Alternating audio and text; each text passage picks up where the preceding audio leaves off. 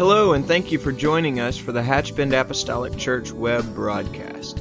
In our society today, some, and yes, sadly, maybe even most, question the value of preaching in their lives. But we still believe what Paul said in 1 Corinthians chapter 1. In essence, Paul preached that God has chosen the foolishness of preaching to save them that believe.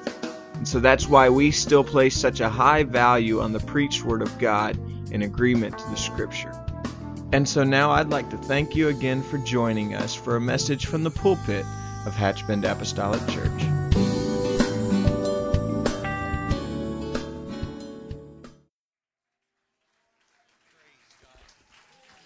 Something, something about the blood, the blood that began to flow at the very first sacrifice in the book of Genesis when an innocent animal gave its life to cover Adam and Eve, all the way to Revelation. Amen. The blood, the blood, the blood. We need the blood to touch our heart today. Amen.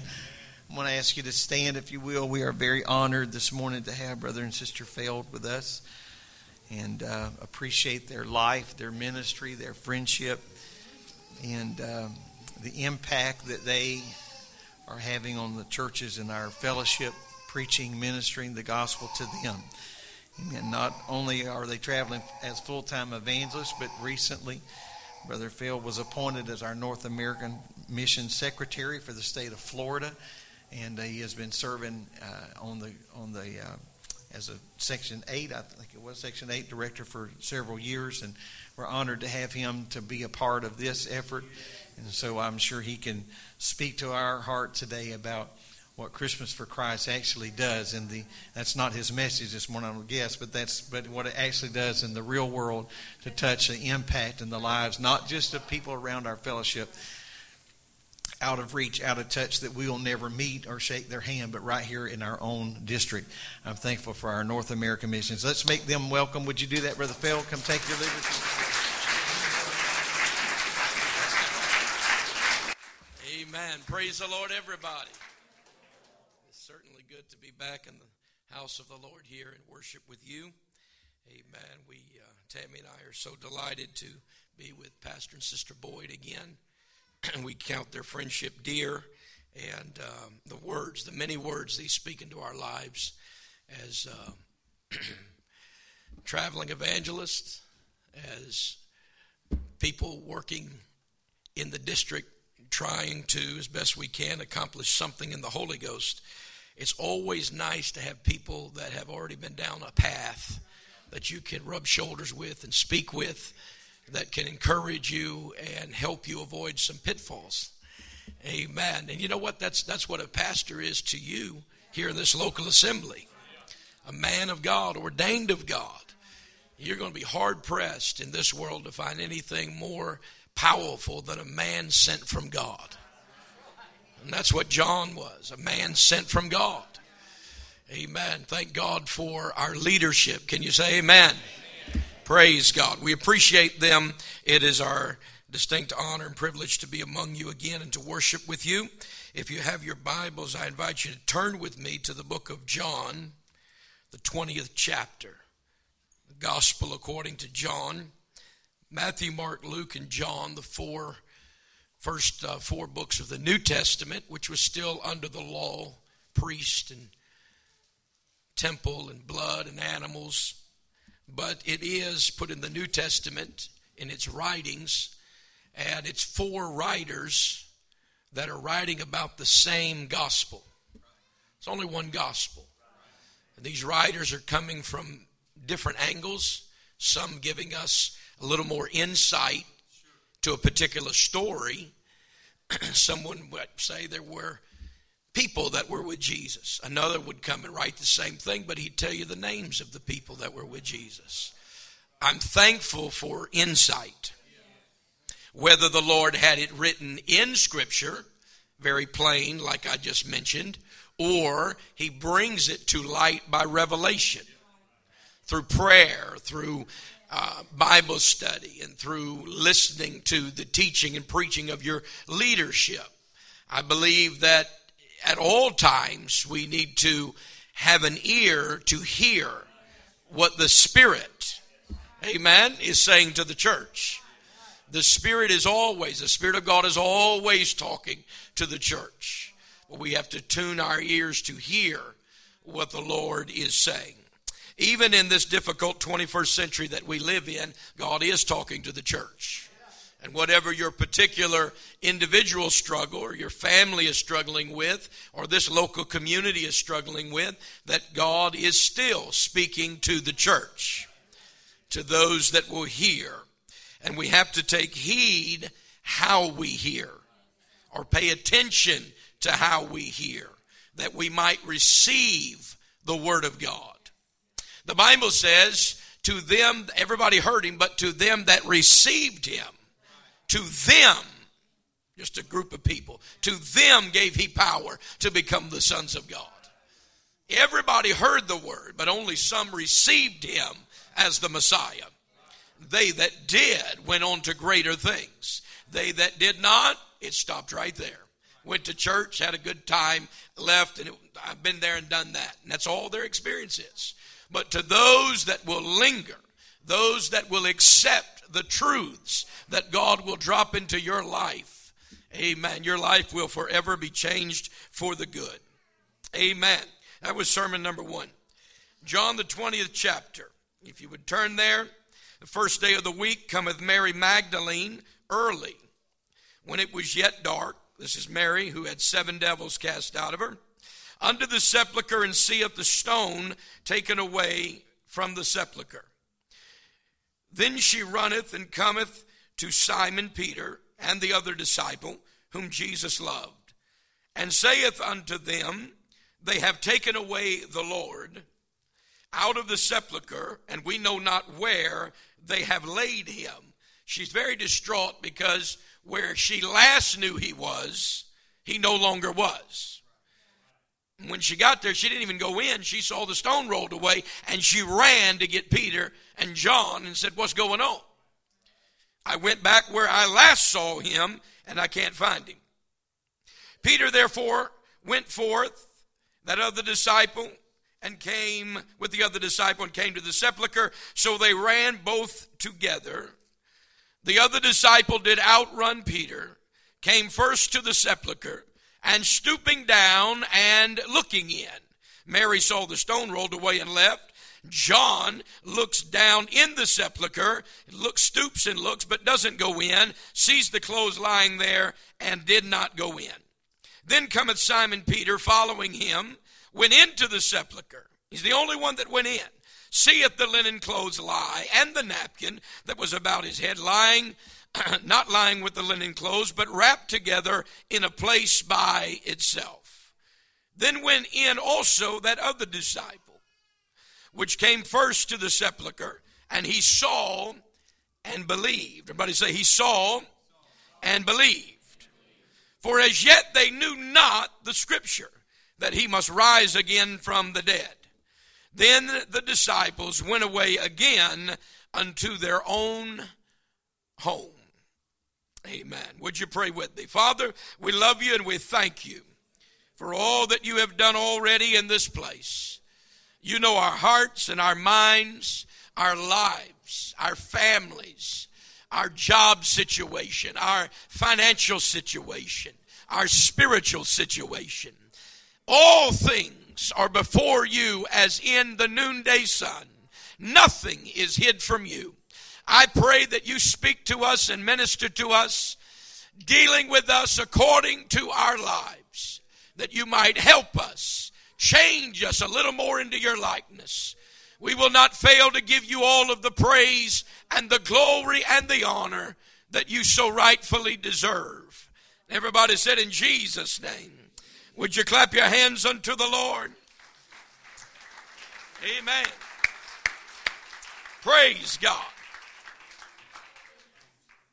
You may be seated. The Lord bless you. Thank you for being in the house of the Lord today, or we wouldn't have anybody to preach to. I love the way that God thinks. It's mesmerizing, it's amazing. It's beyond the thinking of any scientist or any professor, any political mind, Anybody from Hollywood or Nashville, most certainly. The way that God thinks and the level that God thinks on. Religion is man's vain attempt to find God. That men, in their carnal minds or natural minds, have decided to take a spiritual book, and they not don't even have revelation that it is a spiritual book, and they want to take that which is written from heaven. For holy men of God spake as they were moved upon by the Holy Ghost. We know that all scripture is given by the inspiration of God, and it is profitable unto them that hear it. The Bible teaches us about the writings of the Lord. He told him in one place, he said, Your forefathers ate manna in the wilderness, and their carcasses fell in the wilderness. But I'm that true or living bread that cometh down from heaven. Everything to do with God is spiritual. John 4 24, God is a spirit. And anybody that's going to worship him has to worship him, must worship him in spirit and in truth. Whenever we try in our natural state to operate in what should be spiritual things, we most certainly lose the battle. Seven sons of a priest named Sceva had heard in some apostolic, if you'll let me say it that way, revival meeting. They had attended and heard and seen the move of God through the apostle Paul. And a day came when they came upon a man, a single man, singular meaning by himself, but this man was full of the devil. And the Bible says that they decided to repeat what they had heard. And they said, In the name of the one that Paul preacheth, we adjure thee or we command thee to come out. And the Spirit did not come out, but spoke up with a voice and said, Paul I know, and Jesus I know, but who are you? Stripped them of their clothing, beat them to a bloody pulp, and sent them home. They had been to a meeting, had seen the operation of the Holy Ghost, but never got in the Spirit and attempted to mimic what they had seen and what they had heard.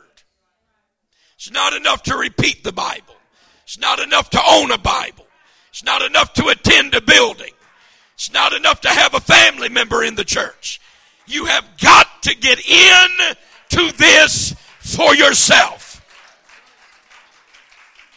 You cannot just view it from afar. You cannot abstractly serve God. You must get into Christ and become a new creature.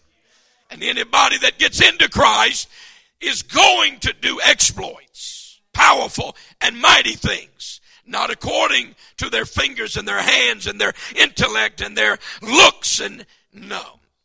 But the Bible says that individuals that do serve their God properly will do exploits, will be mighty, but he said you can do exceeding abundantly and above all that he ask or think according to the power that worketh in us. When you and I get the Holy Ghost, we get it by measure. It's a down payment. Paul called it the earnest of our inheritance. It's like a down payment on your house. It's not everything, it's just a percentage of it. That's why it's never entered into the heart of man the things that God has prepared for him. And the Holy Ghost is so great we can't stand it. Wears the body out, wears the mind out, blows our mind, does it not? The things that he can do. And we've only got his spirit by measure. Can you imagine? Somebody said, Well, when I get there, I'm going to dance and shout and rejoice around his throne. Not at first. If you read Revelation, John said, When I saw him, I fell at his feet as dead. I couldn't move, I couldn't speak. It was beyond my abilities. He was so awesome. One of the biggest problems with us, and meaning universally, is that we think we've got it all. You don't get it all at Acts 238. You got in the door at Acts 238, but the kingdom of God and the blessings of God and the wisdom of God is without boundaries. Revelation from God is not, I got it when I got the Holy Ghost. You got some of it, but every day He can show you another piece of Himself and another level of the depth of the Word of God. That's why you can never get bored with God if you stay in the Spirit. Well, I've been going to, to Hatchbend Apostolic Church for all my life, and I kind of know what's going to happen on any given Sunday. That's somebody that's not really understanding that God is bigger than just any Sunday. And you, you want to be where He is because you don't want to miss anything that He's going to do in the midst of His people. You know what I love about God? You never, never is He mundane. You never know what God's going to do and from what direction God is going to move. He will blow your mind and you'll be like Mary and try to go back where you last saw Him and He is not there. What? I prayed today like I prayed yesterday, but I can't find Him. Oh, somebody shout hallelujah.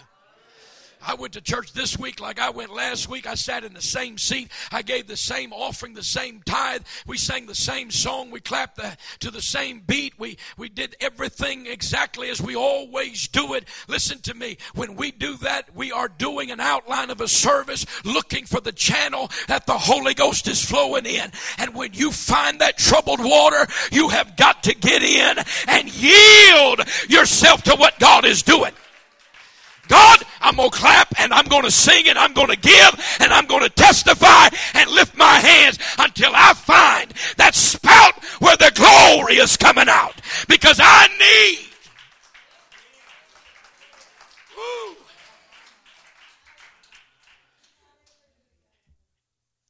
Some people believe that when you get in the church, you get born again of water and spirit. That's how you get in the church. That uh, you know, it's it's just kind of settled down and drift along and you don't really have to do anything else and because you are in, but that's not biblical. Do you know there's more written in the New Testament? There's more written, which starts in the book of Acts and goes to include Revelation. There is more writing on how to stay saved than there is on how to get saved. To get saved is the easy part. To stay saved is the hard part. Anybody Whosoever shall call on the name of the Lord shall be saved. You call on the name of Jesus at an altar of repentance, He'll forgive your sin. And you call on His name in watery grave of baptism, and He'll remiss your sin. You call on His name, He'll fill you with His Spirit. Anybody call on the name of the Lord shall be saved, but not just any and everybody gets to stay saved. You have to choose every day to stay saved if you're lackluster, if you let it go, if you just want to look in but not go in, if you just want to be somebody that's in the crowd but never gets to touch the hem of his garment, then you will stay where you have been. But if you want to go further in God, there is more to God than you could ever obtain. He is deeper than you could ever go. He is higher than you could ever climb. Woo! Oh, I feel the Holy Ghost in this place. The disciples talked with him. They ate with him. They spent the night with him. They, they, they, they walked with him from town to town. They ministered with him. They, they had further explanation of parables that he would give to crowds that their minds couldn't even comprehend what he was saying or how to apply it to the Spirit. Some of that he would interpret to a smaller crowd of 12. Others, he would break it down to three Peter, James, and John, Mount Transfiguration. He would give them even further insight that, listen, there are realms to God. God. There are levels to God, and He can take you. Don't be satisfied with I'm in the shallow, I'm into the regular. Thank God you're in the church, but I'm looking for a new experience. I'm looking to grow in the grace and the knowledge of the Lord Jesus Christ. Amen. Just a little Bible study today. We come to the house of God. People say, Well, uh, I've seen it. It, can, it happened to the disciples. You can get to where you're comfortable around Him. It's no big deal, whatever. He's he's a healer, he's a miracle worker. Yeah, yeah, yeah. I've seen all that. That's great, wonderful. And if we get if we get lazy in our relationship with God like that, we can find ourselves to a point of cursing and denying that we've ever known him because the reason the disciples got to that point is because they had gotten used to only one type of church. And when the church service changed and their leader was in handcuffs, and he didn't strike anybody, he didn't rebuke anybody, and he didn't let angels come from heaven and deliver him. He allowed himself to be arrested. And see, we take stuff like that as a weakness. You are weak. You can't be my, my Messiah. You can't be the leader of your people. You're weak. You allowed yourself, understand, he allowed himself to be arrested for our sakes. He allowed himself to be misused and aligned, misaligned. He allowed himself to be beaten and struck and spit upon for our our sakes, not for his sake. He did everything he did that you and I might have eternal life. Somebody shout hallelujah. What he did, he did for us. These disciples who had been going to church where the miracles were happening, the blind were seeing, I mean, those are exciting services. And the wheelchairs were empty and the crutches were left at the altar. These were great and powerful and awesome services. And 5,000 are being fed, and 4,000 are being fed with a sack lunch. And we get used to that. And then he throws us a curveball because he goes a whole nother direction and does something that we didn't expect and we don't really understand and comprehend. And we say, God, why is this happening in my life? You know as well as I do. When the suffering comes, I cry like a baby, beg and plead, God, take it away. Take the cup from me. You're a weak man. Well, then I'm in the same category as Jesus because he said, Father, let this cup pass from me. I don't want to drink from this cup. I don't want to go through any proving grounds. I just want to keep raising the dead and opening blind eyes and unstopping deaf ears. But we need both sides of the spectrum. We need the valley as much as the mountaintop. Somebody shout hallelujah. I'm convinced through reading the Bible that everything God has us do has future meaning and purpose. What we're doing now in the present. For instance, the Lord told Moses, said, You strike that rock, and I'll bring water enough to feed all the cattle and all the people and restore their strength, and nobody's going to die of dehydration out here. And the Bible says that the people pressed upon him with their murmuring, their complaining, until they frustrated him as a leader.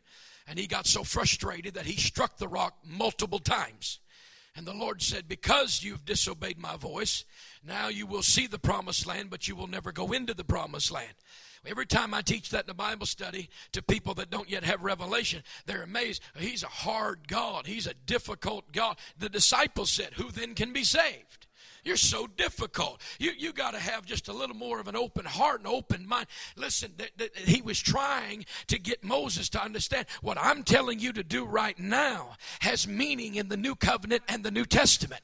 Because Paul said Jesus is that spiritual rock that they all drank from and he was only smitten one time. He wasn't beat upon. He wasn't smitten three times. He died once for the sin of mankind. He's the perfect lamb that was slain from the foundation of the world. And how you treat this rock is symbolic of how he'll be treated in the New Testament. So I need you to do exactly what I say. Somebody shout hallelujah. Don't fight the hand of God and what He's currently doing in your life. You may not be in a service today of miracles and signs and wonders. You might be at a grave wondering where God is. But know this there is purpose to every level of God and the direction of God in your life. Clap your hands and give Him praise.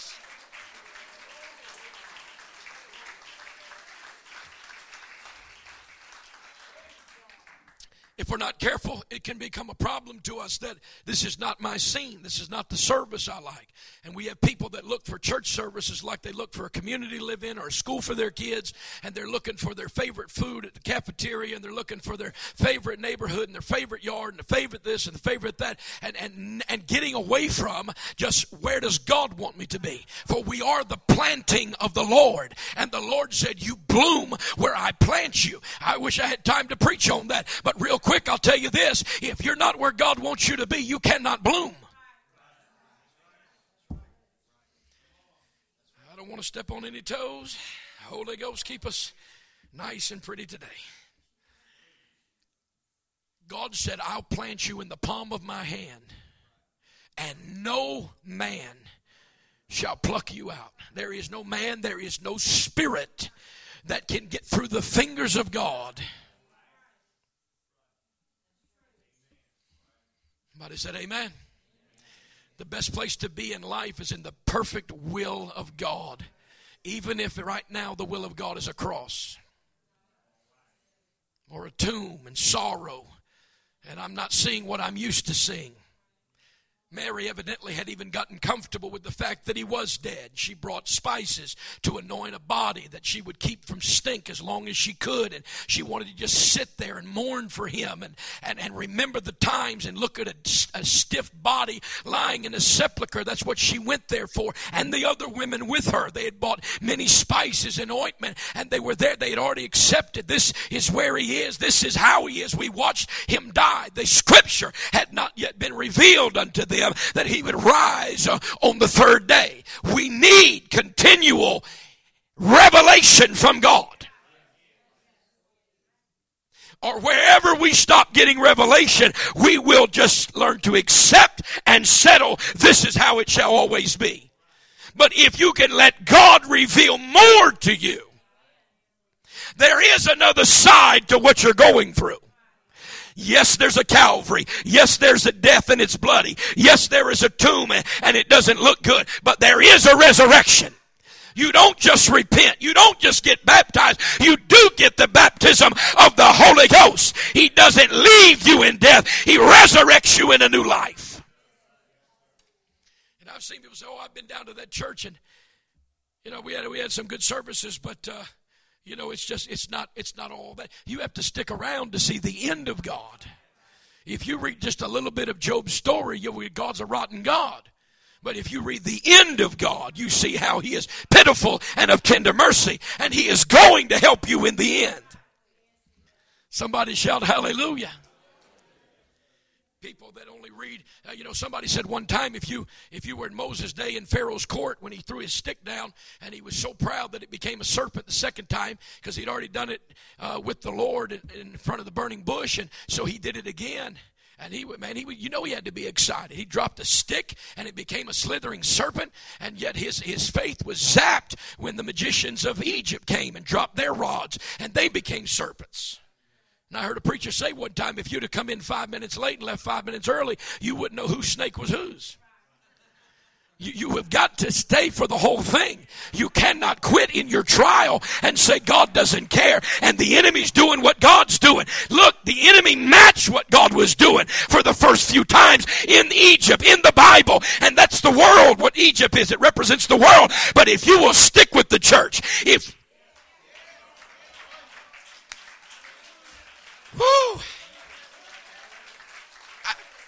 By the help of the Holy Ghost, I, I just want to deliver a word from God. But they did not instantaneously drown in Noah's day. They did go to higher ground for a while. They did bob their heads above water for a while. They did cling to debris for a while. We're making it like he's making it in the boat. We're holding on to the outside of the boat. We, we, we, have got uh, floating devices. We've got, but you got to understand, it kept rising. It kept raining until the highest point was 22 foot underwater. The highest point on earth was underwater 22 foot, and the waters raged. And the subsiding did not come anywhere from 150 to 300 days. Depends who you study out, whatever. It was a lot of days.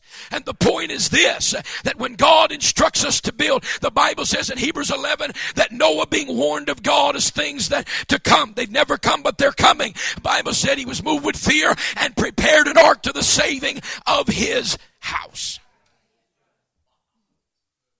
Well, I, you know, other people are doing worldly things and they seem to be making as much as church people are making it. Listen to me, the times are getting more evil. If you read, see, people say, well, there's already been, it's already been, you know, just as bad as it's going to get. No. And as a matter of fact, listen to me. We have already made the turn and we're headed right back to connect to them in Sodom and Gomorrah's day and in the days of Noah. For the Bible said, Jesus talking as it was in the days of Noah. Solomon said, there's no new thing under the sun. Everything that can happen has happened. You need to know some things about this. We're not even as evil, as openly evil as they were in Sodom and Gomorrah. But it is coming. But I want you to know this. God said, I will save them if there be ten righteous. I know how to walk in a city. I know how to come to earth. I know how to deliver. Let not your hearts be troubled. Do not be soon shaken in your mind that God knew the time.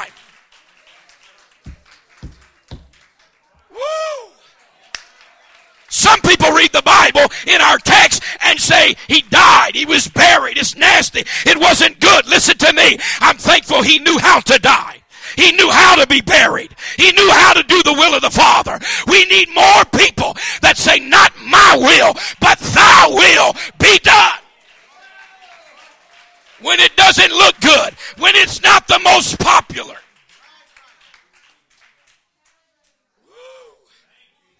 You know, the Bible says in our text, if I get just a little monitor, the Bible says in our, thank you, the Bible says in our text that every man went to his own house. Do you know that several times in the New Testament? When Jesus was arrested in the Garden of Gethsemane, prayer, the disciples' eyelids were heavy with sleep. They couldn't even stay awake to pray with him, and they were not prepared for what was coming. And one of their brethren walked in full of the devil, for when he had left the Last Supper, the devil entered into him. There's being influenced by spirits and dominated by spirits or inhabited by unclean spirits. And he came in and he kissed him on the cheek, Hail, Master, and betrayed him and gave him over to the hands of wicked men. And, and they came at him with chains and staves and knives. And the disciples were not ready, those 11 that remained with him. And the Bible says that after they arrested Jesus and he allowed himself to be arrested, he had put the ear back on the man's head and perfect hearing and restored the man and said, Put away thy sword. If you live by the sword, you'll die. He was doing so many things in moment. I mean, just so quickly that was blowing the disciples' mind. What? That's not right. You told us to bring the swords, and now I use the sword, and you tell me to put the sword away. I'm trying to kill your enemy, and you're healing your enemy. He had entered into a, a realm and a domain, and he was preaching and doing things like he had never done before, and they didn't know what to do with it. And the Bible says after Jesus' arrest that every man went to his own house. Every disciple scattered and went to his own place. Can I tell you, we have to make sure that our relationship with God does not ever get to a place that when he does something I don't like, I just go back to where I came from. Somebody shout hallelujah. The Bible says about the parable of the sower, the seed. He said, some of them, when the seed hits their life, they get full of joy. They're excited. They run the aisles. They're talking in tongues. They love it. He said, but when persecution ariseth, watch it, because of my word, they have no depth in themselves, no root in themselves, and they perish and they go away. Listen to me. We cannot be a flash in the pan. We cannot be a dancing chicken. We cannot be somebody that as long as it's heated up like I like it, you got to feel this thing. You got to know that if God don't do another thing for me, I've got a revelation of who He is. I'm not living based on the job he gave me. I'm not living based on the money in the bank. I'm living on revelation. Woo. Let me, let me say it this way Matthew 16, 18. The Bible says, the Lord speaking, He said, Thou art Peter, because He just asked Peter, Who do men say that I am? Or He asked the disciples, and then He said to them, Who do you say that I am? Peter said, Thou art the Christ, the Son of the living God. And He says, Flesh and blood. You're blessed, Bar Jonah. He said, Flesh and blood didn't reveal that to you, but my Father, which is in heaven. That's spiritual revelation that's come to you. My Father, the Spirit, which is in heaven, hath given you that revelation. And upon this rock of revelation, I will build my church. We need to start building our lives on what the Lord's building the church on. Build it on the revelation of the mighty God in Christ. Don't raise it on Hollywood. Don't raise it on Nashville. Don't raise it on There's nothing better for God to build His church on than the revelation of who He is. And there's nothing better for us to build our lives on than the revelation. You know, history records, some history records, that the Apostle Paul, who was Saul of Tarsus, the Bible says, or, or, the history records some of it, that he was a very wise man. The Bible tells was wise, sat at the feet of Gamaliel. We know that, but history declares, some of it does, that he spoke some 32 different languages. Now, whether he spoke two or 10 or 32, it didn't make a difference. That's a lot of languages. He's a smart man, educated, money, political power go waste the church and nobody arrest him and fight him about it. He was he was breathing out threatening and slaughter against the church and the preacher didn't even want to go pray for him. His reputation had preceded him. I know what he's done in other cities to your church. Mm-hmm.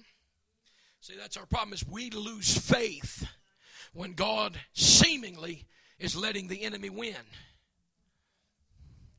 Israel said in the Old Testament, remember where was that? Israel said in the Old Testament, said, Thou broughtest us into the net. You caused our enemies to ride over our head or have dominion over us. But then you brought us out into a wealthy place. You caused some things to happen in our lives, and, and, and we were greedy, we were upset. We weren't happy about it. But in the end result, you brought us out into a wealthy place. Let me explain something because our, our faith wavers in, in these moments in time where we, we're grieving rather than rejoicing. And we have legitimate grief. I'm not complaining here and saying that we don't have time. We do have time. She went and saw and was upset about what she saw. This does happen to us. Disciples ran each other, outdistanced each other, got down there, looked in, another went in, then the other joined him. And oh, he's not here. Where is he? We have lost him. Two on the road to Emmaus. The more they walked together, talked together, the Bible said the sadder they became. So eat up with grief that Jesus joined himself to them and they didn't even know him and thought he was a stranger in the land and he was the risen Christ. We miss a lot of miracles in our lives because we're so caught up in our right now difficulties that we don't even realize He has joined Himself to us. And a miracle is being worked on our behalf. I travel, I preach, and I, I look at people, they're looking at me like you're looking at me right now. And, uh, and it's hard. I feel like Moses sometimes that went back to Egypt, walked up to the edge of the mud pit and said, The Lord hath sent me, and told Pharaoh, Let my people go. And the Bible said they believed him not. You silly man. You abandoned us 40 years ago and ran away to save your own life. And you left us here and we've died in the mud pits and we've got sores on our backs and our daughters are married off to Egyptian men and we have no voice in the court system and, and, and we're being ill treated here and it's been 400 years of affliction and what's going on. But when God brought them out by the hand of Moses, who's a type of Christ, the Bible said they came out rejoicing. They came out with not one feeble person among them. I quoting King James. They were not weak. They weren't dragging a leg. They didn't have a hip that wouldn't operate. When God brings you out, you come out with a shout. You come I'm trying to preach to somebody here today. Don't serve God looking at your stopwatch. You ever read the New Testament? Behold, I come quickly. You ever heard somebody, or maybe you thought it or said it yourself, that's all right, and said, Behold, I come quickly. I've been, I've been around for 70 years, or however old you are, and, and I've been in the church for 35, and, and, and the Lord hasn't come yet. What do you mean quickly? His quickly's got to be different than my quickly. But see, that's not what he meant by I come quickly. What he meant by I come quickly, when the fullness of time comes and it's time for the first resurrection, it will be in the moment, in the twinkling of an eye. It will be quick. There will be no slow motion floating up in the air. One bat of an eye. You were here and now you're changed into a glorified body. Call up together with him and so shall we ever be. And God can leave you in the furnace, leave you in the place you are until the last split moment. But when he brings you out, it will be so fast, it will blow your mind and everybody around you. What?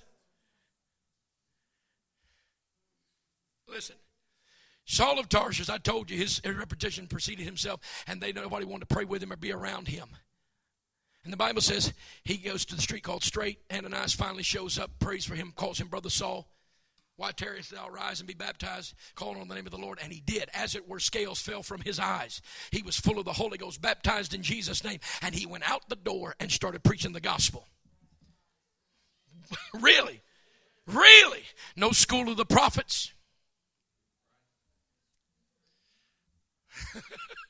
Somebody shout hallelujah. Yeah, you understand what I'm saying? One moment and then the next moment. I'll give you another example. He's on the cross, he's got thieves on either side of him. They deserve to be there. And everybody walking by him is wagging their head, the King James Version says.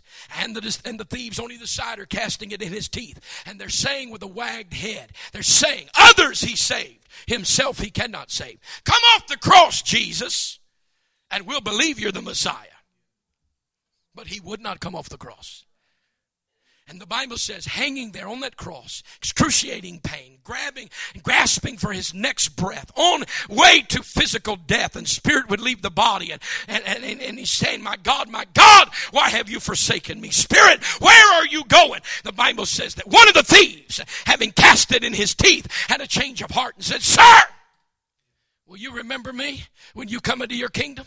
And the Lord said, Today shalt thou be with me in paradise. One moment he's cursing him. The next moment he's walking through some pearly gates. You hear what I'm telling you? That God can move quickly in your life and deliver you from bondage and shame and guilt.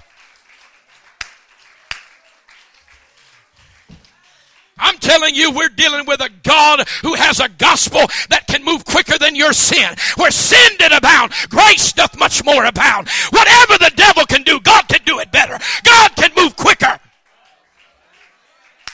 That's why the writer said, If I make my bed in hell, thou art there. If I take the wings of the morning and go to the uttermost part of the ocean, when I get there, God is already there. And because God fills all space and time.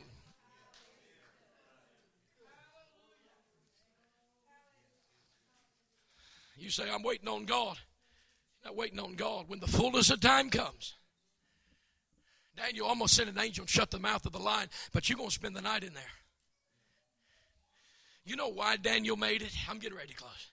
You know why Daniel made it? Daniel made it because the Bible says he had an excellent spirit.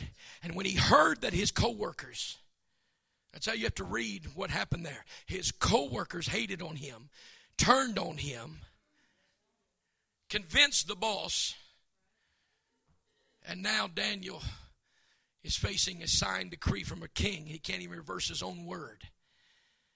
Anybody's praying and talking to anybody besides the king, petitioning, then he's going to be fed to the den of hungry lions. And the Bible says, if you read King James, when Daniel knew the decree was signed, he went into his house. His window was open it was already open. He'd been praying so much in the door, windows open east towards Jerusalem, that holy city of God. Bible said he went in, the windows open, and he did as he had aforetime. He prayed like he'd been praying. You can't let what the enemy's doing in their camp change what you've been doing in your lifestyle and your prayer meeting. You can't even get down to the graveside of the Lord and allow what you see to change your faith and your attitude towards Him. And you show up at church and it seems empty and the words are not right and the preaching didn't hit me right and I don't know if I can make it. You cannot let dry times change what you know about God. This is not act on your feeling. This is walk by faith. I know that God, my Redeemer, liveth. And the bills are piling up and the money's not piling up. But I know that my God shall supply all my needs according to his riches in glory. Church people struggle. Church people face things and go through things. We're the number one on the enemy's hit list. He don't like us came not but for to kill, steal, and destroy, but he easily kills, steal, and destroy in the world. They have no power against him. But you and I have power and authority to tread upon serpents scorpions. We drink any deadly thing, it shall not hurt us. We can lay hands on the sick and they shall recover. We've got power from Almighty God. And behold, I give you power over all the power of the enemy. But our biggest struggle is controlling our mind, our emotions.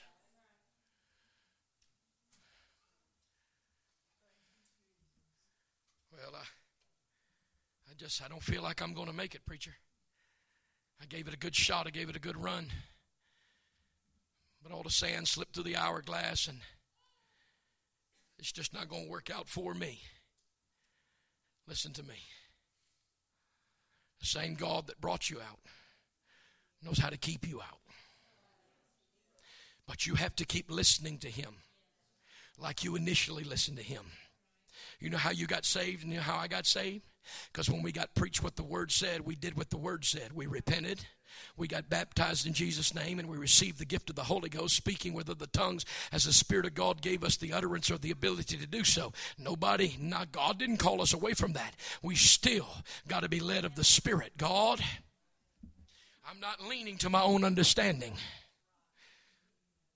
So we got people in our text. We got people just like that in the 21st century. We got people that see and run away. We got people that come near, look through the door, but don't come in. But you know, the Bible went further and said, when they disciples went every man to his own house, Mary stayed and weeping.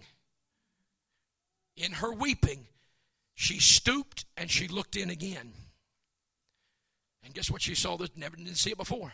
This time she saw two men whose garments were glistening. And they said, What are you doing here? Why seek ye the living among the dead? She said, Oh, I'm looking for my Savior. They buried him here, and I can't find him. And the Bible says she's weeping. She turns and she sees Jesus, but she doesn't know it's Jesus. And she calls him a gardener. How mixed can our emotions get? That our sight is thrown off, our discernment is gone, and we perceive that Jesus is a gardener. Sir, I'm not angry with you. Just tell me where you've taken and laid him, and you've moved his grave. And I'll go and be with him, and I'll leave you alone.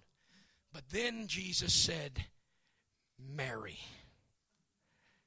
And the Bible said, when he called her name, she wheeled around and said, Rabboni, which is master. Something about that voice. She didn't recognize him because he was in a glorified body. He even told her, You can't touch me, I've not yet ascended to the Father. He went through the wall and talked to the disciples, and they were afraid and said, It's a spirit. He said, Touch me, handle me, and see. I'm not a spirit, for a spirit hath not flesh and bone. I'm not a spirit, I'm in a glorified body. It gives us a glimpse of the body we will get when we're resurrected in that first resurrection.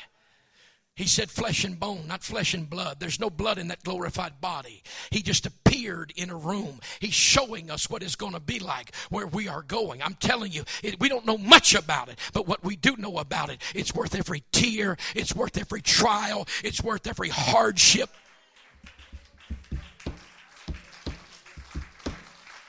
And Mary said, You don't look like what I knew you to look like. I don't even recognize you. But she knew that voice. She knew that voice. Can nobody call your name like he can call your name? And it brings peace to your life. And I believe with all my heart, when he called her name and she wheeled around and said, Rabboni, everything that was out of joint in her life snapped into place. And every foggy thing become clear in her mind. I know that voice.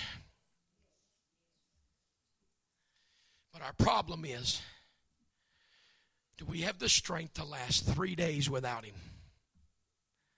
I don't see him. I'm at Sabbath. I can't even go down there. It's too far to travel.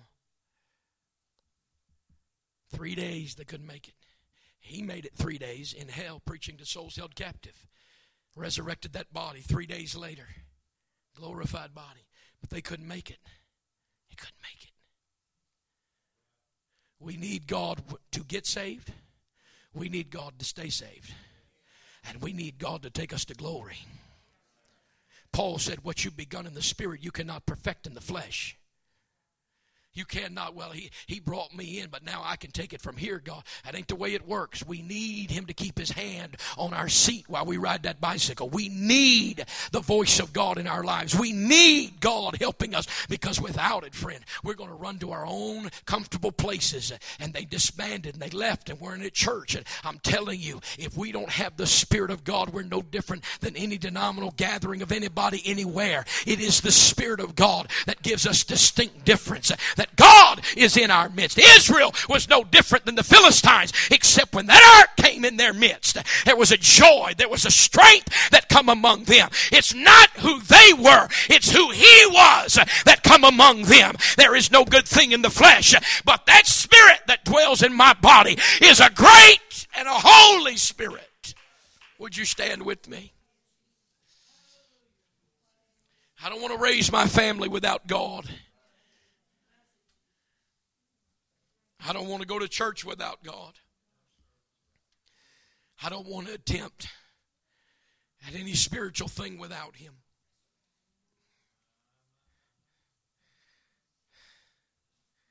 There's fear that grips our hearts. You could bow your head and close your eyes.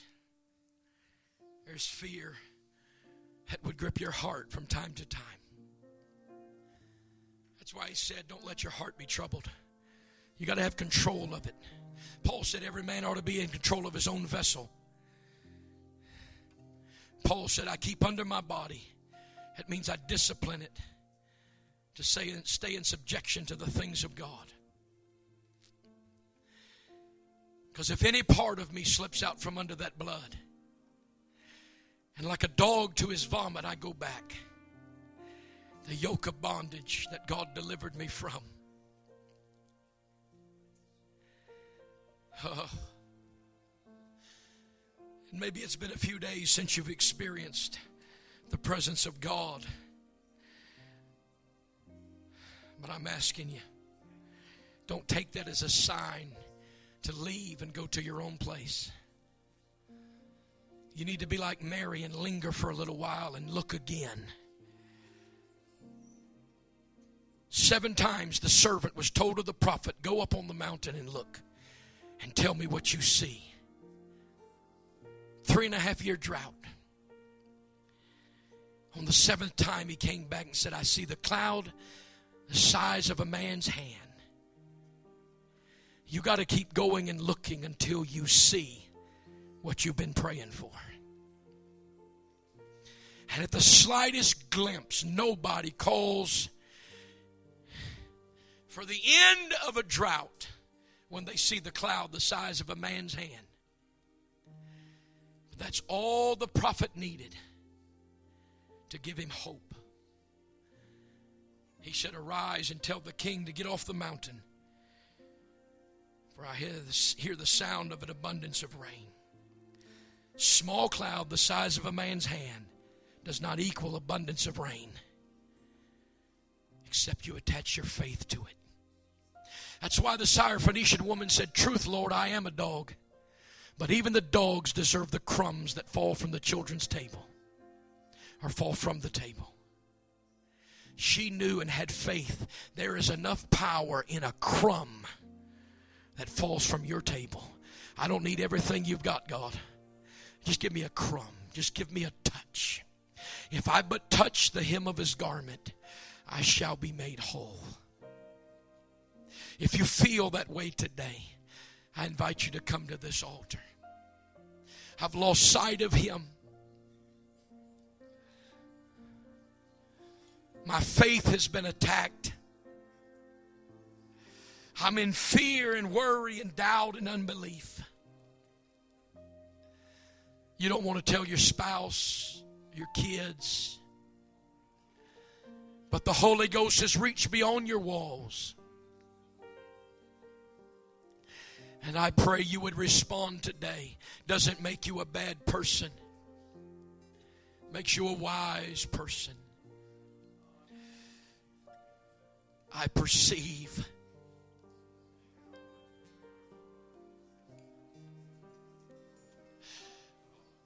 I'm in desperate times. I'm looking at empty grave. Jesus is not where I need him to be.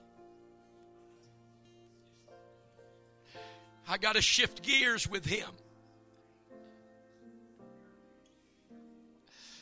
He's went to the next phase of his plan. I got to be able to move with him.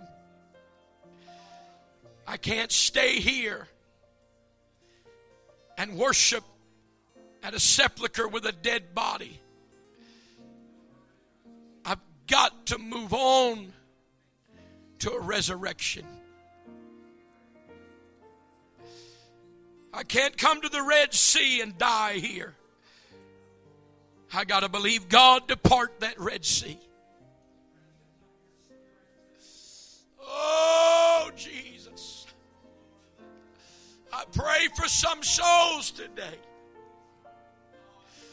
that the enemy has thwarted their minds.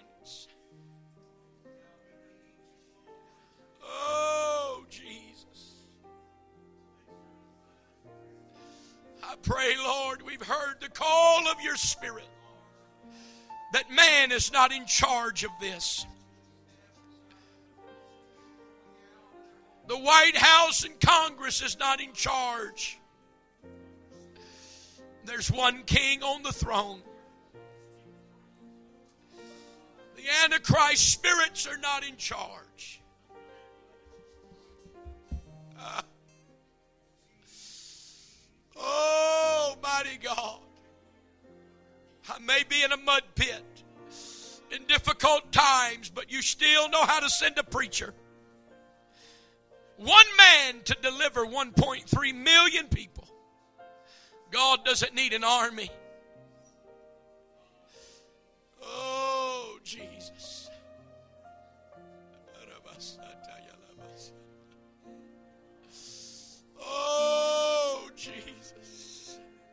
Remove the scales from our eyes that we can see you're not the gardener. You are Almighty God. Show us what you showed John. I saw a throne and one that sat upon the throne. Uh, oh, Jesus.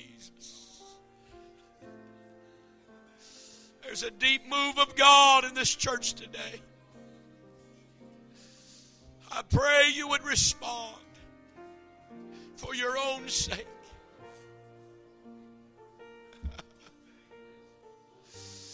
Wake us up in the Spirit, God. Wake us up in the Spirit, God.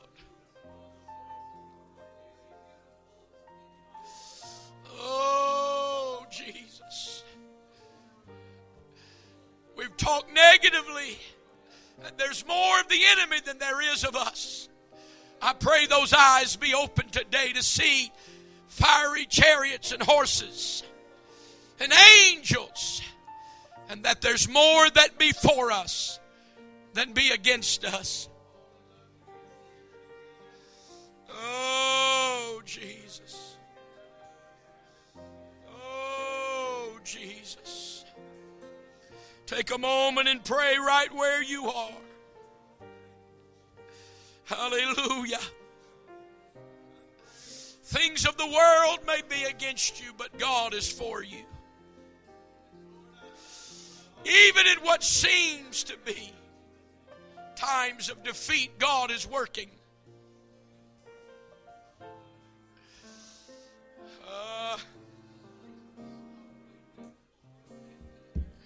He worked in heaven, He worked on the earth, and He worked in hell. God knows how to work wherever you are if you will allow Him to. Hallelujah. He that hung the sun, the moon, the stars. The God of Abraham, the God of Isaac, and the God of Jacob has walked into this room. There is nothing he will not heal, no one he will not deliver that receives of him. Oh, Jesus. I don't want to just look.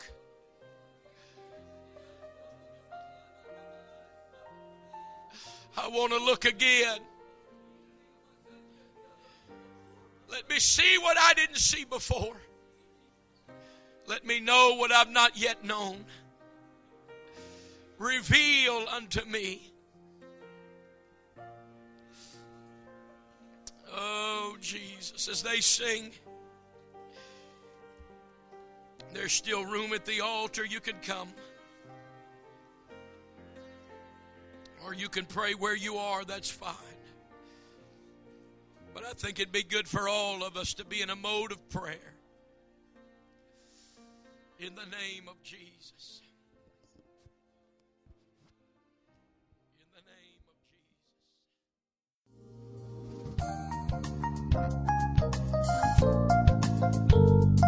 Jesus. This message has been brought to you today by the Media Ministry of Hatchbend Apostolic Church.